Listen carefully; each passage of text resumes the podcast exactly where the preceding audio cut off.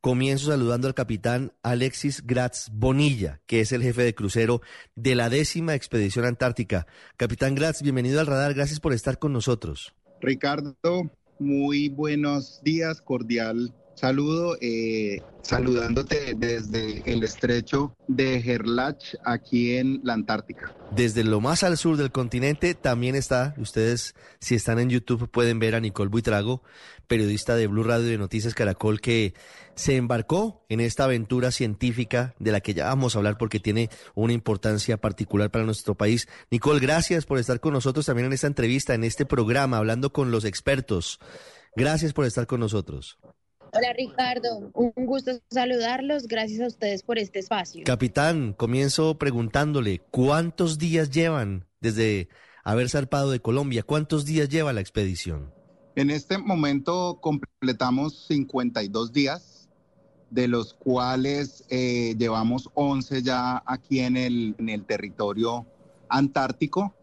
Eh, pero antes pasamos por Chile, donde hicimos una etapa de instrucción, eh, intercambio científico en el puerto de Valparaíso. Posteriormente pasamos a Punta Arenas, que es como la última ciudad grande eh, antes de, de, realizar ese cruce, saliendo de Sudamérica y pasando por el, por el famoso paso de el, Drake, que es reconocido por sus difíciles condiciones océano-atmosféricas.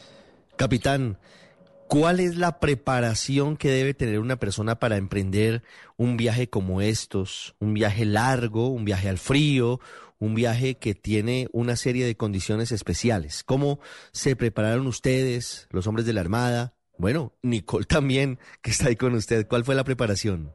Claro, pues desde el, desde el punto de vista de, capacitación, de conocimiento marinero profesional, digamos lo que llevamos toda la vida de, de, carrera desde que decidimos esta opción de meternos aquí a la Armada Nacional, tanto hombres como, como mujeres, eh, hemos eh, adquirido todas las competencias, todas las capacidades profesionales que la institución nos ha suministrado para realizar una travesía de estas. Digamos que, para nosotros no es ajeno tener que, realizar eh, operaciones de 30, 60 días, 90 días. No es nada extraordinario. Ahora bien, una cosa es navegar en nuestras aguas, tanto en el, en el Caribe como en la cuenca del Pacífico de Colombia con unas condiciones, con un clima, con unas temperaturas eh, tropicales. Y otra cosa es realizarlo en este tipo de condiciones donde por lo general todos los días nos estamos levantando con una temperatura eh, promedio de 1, de 0 grados, con una percepción eh, de, temperatura corporal por el orden de menos 8, de menos 10 grados. Entonces, para este tipo de acondicionamiento sí se requirió una serie de eh, entrenamiento extra, tanto en la parte física, psicológica, mental, eh, profesional. Por ejemplo, los tripulantes que van aquí en el puente llevando la navegación, ellos tuvieron que realizar diferentes cursos con el apoyo de la Armada de Chile, donde los eh, ilustraron y les dieron todas las competencias para que pudieran navegar esquivando iceberg, eh, sabiendo eh, que los mismos riesgos que nosotros enfrentamos normalmente en aguas tropicales no iban a, ser los mismos riesgos que estamos ahora mirando en este tipo de condiciones. Sí, capitán, ¿cuál es la distribución, cuáles son las características de la embarcación en la que están, del buque en el que llegaron ustedes a la Antártida? ¿Cómo es el ARC Simón Bolívar? Bueno, primero que todo hay que resaltar que nuestro buque ARC Simón Bolívar es el primer buque de investigación científico marina eh, construido 100% en Colombia por mano de obra colombiana en los astilleros de Cotecmar en Cartagena. En ese orden, aparte de ser el, el primer buque científico construido en Colombia, en este momento es el buque más grande que se ha podido construir y que posee la Armada Nacional al servicio de Colombia. En ese orden es un buque de 82 metros de largo, en términos marineros es eslora, con 15 eh, metros de ancho o manga, con un desplazamiento o peso de, de toda la embarcación de aproximadamente 3.200 toneladas de registro bruto. Esas son como las características básicas. Este buque por estar catalogado para navegar en aguas polares, está catalogado como 3 Charlie, lo cual le da la capacidad para navegar sobre ciertos hielos jóvenes no tan gruesos y poder desempeñarse tranquilamente, brindando toda la seguridad tanto para los tripulantes como para los científicos que van a bordo de la embarcación. Sí, Ricardo, capitán, este buque y lo que hemos podido observar en medio de estas jornadas científicas, como lo mencionaba usted, capitán, es el primer buque científico, pero ¿por qué? ¿Cuáles son las razones que lo llevan a hoy ser el primer buque científico que está en Antártica? Tiene unas capacidades especiales para que los oyentes entiendan un poco cómo ha colaborado la capacidad del buque para las jornadas científicas, qué lo equipa para que ustedes puedan realizar ciencia en Antártica. Correcto, principalmente esta embarcación sobresale porque puede desarrollar, eh, tiene la tecnología y las capacidades para desarrollar investigación en la columna de agua, o sea, mediante unos equipos como la roseta de oceanografía, podemos bajar hasta profundidades de 5.000 metros y tomar muestras de agua en las diferentes capas a 500 metros, a 800 metros, a 1000 metros, a 2000 metros, en las diferentes eh, tipos de profundidades de acuerdo a las necesidades que los diferentes investigadores tengan. Asimismo, podemos hacer una descripción en tiempo real de toda la columna de agua, cuál es la temperatura superficial, cómo va decreciendo, todo esto como los niveles eh, de salinidad, de conductividad, de presión, de pH, de, por ejemplo, de clorofila, lo cual nos indica eh, hasta qué profundidad podríamos encontrar vida. Sí, capitán, me pierdo un poquito y, y quiero que nos explique qué es una columna de agua. ¿Qué es la columna de agua, capitán? La columna de agua es un término que se utiliza en oceanografía y es como la, es como la franja desde la superficie del agua hasta la plataforma marina.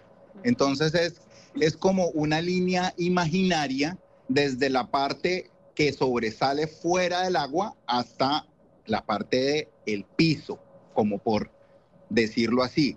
En esa columna de agua, pues pasan muchísimas cosas, tanto físicas, mm. químicas, microbiológicas, biológicas, eh, igualmente inciden mucho para el intercambio de temperaturas entre el océano y la atmósfera, lo cual se refleja posteriormente en fenómenos como, por ejemplo, el cambio climático. Determinar, caracterizar cómo son esas eh, características físicas, químicas que están pasando acá, porque definitivamente lo que pasa aquí en la Antártica, en el corazón de nuestro planeta, se refleja sí o sí en territorios como Colombia, ya sea por el desplazamiento de estas masas de agua o por el desplazamiento de estas masas de aire frío. Aquí la Antártica funciona como una especie de refrigerador global. suministrando aire frío para que lo suministre hacia todo el mundo por las diferentes corrientes en los diferentes eh, continentes. Capitán, usted menciona algo muy importante y es lo que hemos venido observando desde los diferentes proyectos de investigación. Al ser Antártica ese regulador del planeta, también la reserva de agua dulce más grande del mundo, ustedes vienen a estudiar diferentes aspectos de esa columna de agua y especialmente para que lo entiendan los oyentes de los océanos, cómo se están comportando para que la vida marina pueda tener vida y efectivamente se dé bajo todas las condiciones. ¿Qué aspectos están ya empezando a estudiar a partir de esa muestra que están recolectando? Por ejemplo, una de las cosas que nos más ha llamado la atención es que en toda esta columna de agua eh, los niveles de oxígeno se mantienen siempre supremamente altos, lo cual garantiza la permanencia y la posibilidad que vivan eh, especies básicas de la cadena alimenticia de todos los peces, como lo que es el plancton, el fitoplancton, el zooplancton y el krill. Eh, asimismo, hay unos niveles altos de nitrógeno, lo cual garantiza la vida de las plantas, del el fitoplancton. Entonces, digamos que en estas masas de agua se podría decir que se reúnen las condiciones perfectas tanto para la vida animal como la vida vegetal marina. Sí, capitán, y con esta información que ustedes están extrayendo de este trabajo en la Antártica, ¿hacia dónde se va? Ustedes traen toda esa información, aunque hoy la verdad es que las comunicaciones nos permiten tener casi que un contacto en tiempo real y podrían transmitirse los datos pues ni más faltaba. Mire, estamos conectados a esta hora en video y en audio, ustedes desde tan lejos en la Antártica y nosotros en Bogotá. Pero, ¿qué, qué van a hacer con esos resultados? Ricardo, es un milagro. No, ah, sí, aparte, qué bueno. Claro, mira, eh, dentro de las diferentes líneas que traemos, eh, las diferentes instituciones, eh, pues me gustaría primero contarte que aquí a bordo del buque venimos eh, trabajando 12 proyectos de investigación, los cuales son de nueve instituciones o colaboradores de Colombia y tres son de ámbito internacional. En ese orden, dependiendo de las diferentes líneas de investigación, cada uno de los investigadores trae esos datos y desarrollará posteriormente todas, todas las conclusiones. Personalmente, eh, yo vengo liderando, aparte de ser el jefe de crucero, vengo en una línea de investigación eh, en un proyecto de la Dirección General Marítima sobre oceanografía en el cual tenemos, digamos, dos grandes objetivos. ¿Cuál es el primero? Que como esta es la quinta vez que Colombia trae buque aquí a la Antártica, ya tenemos datos de hace 10 años de estas mismas aguas. Entonces, queremos ver esa comparación entre esos datos de hace 10 años y los de ahora como para tratar de determinar más o menos cuánto ha, sido esa variación y, qué tanto ha afectado este calentamiento global, estas condiciones ideales que que, te digo yo para la vida. Eso es como lo primero. Y el segundo objetivo es tratar de comprobar qué tanto aportan estas aguas ricas en nutrientes las muestras que hemos tomado en Colombia. Entonces, eh, realizar una especie de comparación para ver qué tantos nutrientes, qué tanta vida que se produce aquí llega hasta nuestras costas de la cuenca del Pacífico de, Colombia. Capitán, ¿cuántas personas están hoy a bordo del ARC Simón Bolívar? En este momento, entre tripulación, personal de aviación naval, buzos, personal de comunicaciones, como por ejemplo Nicole y todo el equipo, eh, prensa en general, más los científicos, vamos 98 personas. 98 personas. Capitán, 98 personas. Sí, Ricardo, le quiero preguntar al capitán por la dinámica que se está moviendo acá, porque si viene este buque viene a hacer ciencia, acá dentro de dentro del buque pasan muchas cosas. ¿Cómo son las jornadas científicas para que la gente entienda? Y y de la mano de esta pregunta, vale la pena realizar este esfuerzo porque, Ricardo, se levantan a las 3, a las 2 de la mañana, siguen de largo realizando la toma de muestras, luego tienen que pasar al laboratorio. Contémosle a la gente la otra cara de la ciencia.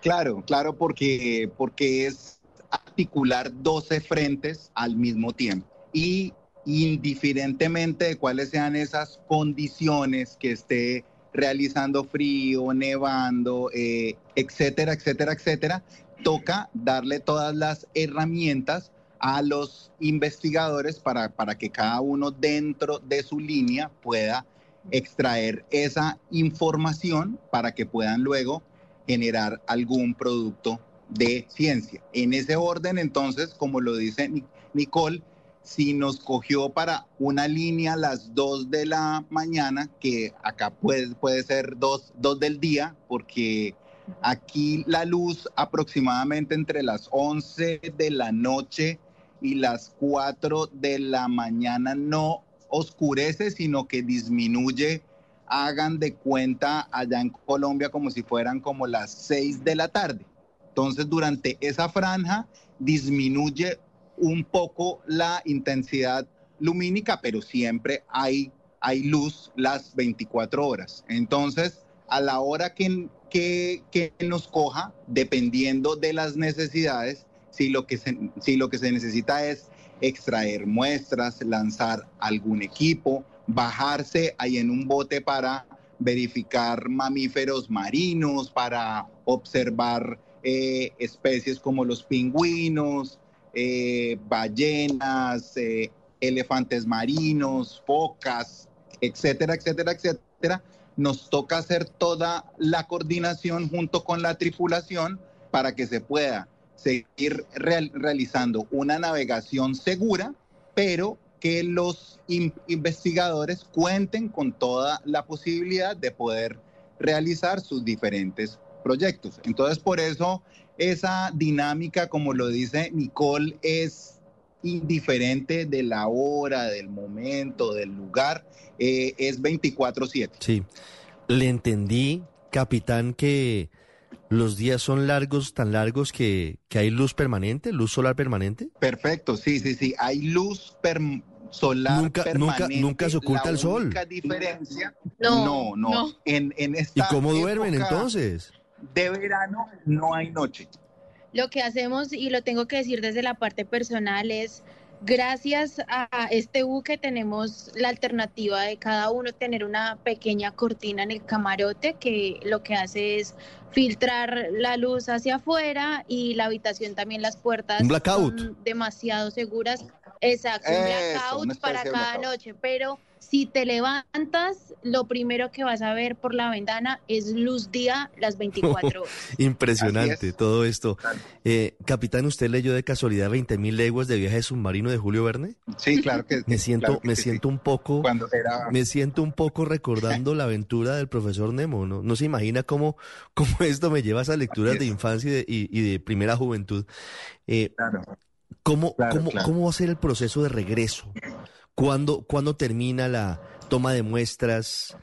Eh, ¿cómo, ¿Cómo se hace técnicamente? ¿Regresan por el mismo sitio por el que ingresaron o deben salir por otro lado? ¿Y cuándo estarían ya en, en aguas colombianas? Bueno, el objetivo nuestro es aproximadamente a partir del 7 de febrero verificar si hay una ventana de, de disponibilidad eh, nuevamente por este paso del Drake tan, tan complicado. Y si las condiciones son favorables, eh,